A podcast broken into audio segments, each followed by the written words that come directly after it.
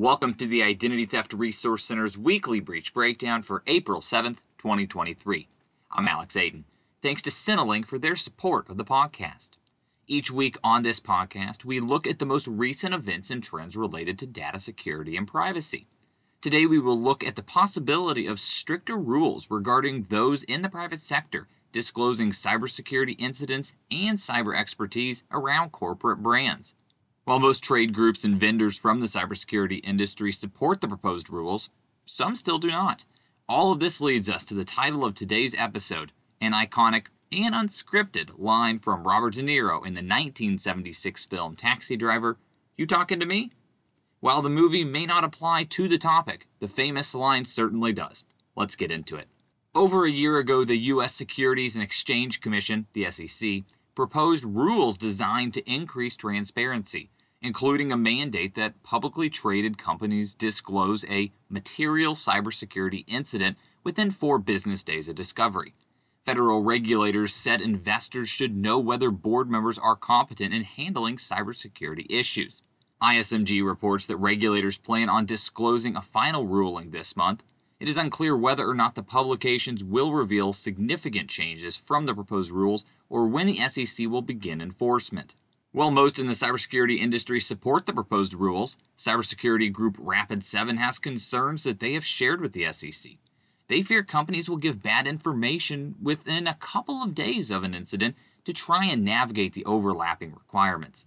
There is also concern from some about publicly revealing an incident doing little for an incident response. Despite the concerns, requirements could lead to security incidents moving more quickly.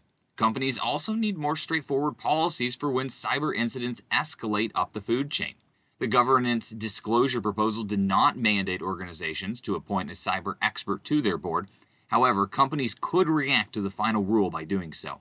What will be decided as the SEC eyes final rules on incident disclosure and board expertise is still unclear. With that said, forcing firms to disclose cybersecurity incidents in four days could be a step towards much needed transparency in the space, despite some of the concerns.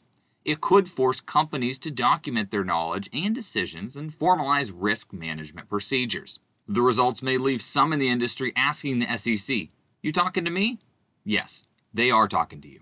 Next week, the ITRC will release its data breach findings for the first quarter of 2023 you can visit www.idtheftcenter.org backslash publications to download a copy of the report. ITRC Chief Operating Officer James E. Lee will also be back on the podcast next week to break down all of the findings. Also, the ITRC is continuing a beta for our new service for businesses, Breach Alert for Business, that want to ensure they receive a notification when a data breach at a vendor or partner is entered into the ITRC's data compromise database. Stay tuned for more details.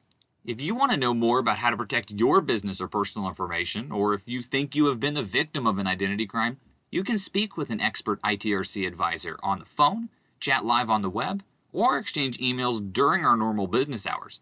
Just visit www.idtheftcenter.org to get started. Thanks again to Sentilink for their support of the podcast. We'll be back next week with another episode of the Weekly Breach Breakdown. Thanks for listening.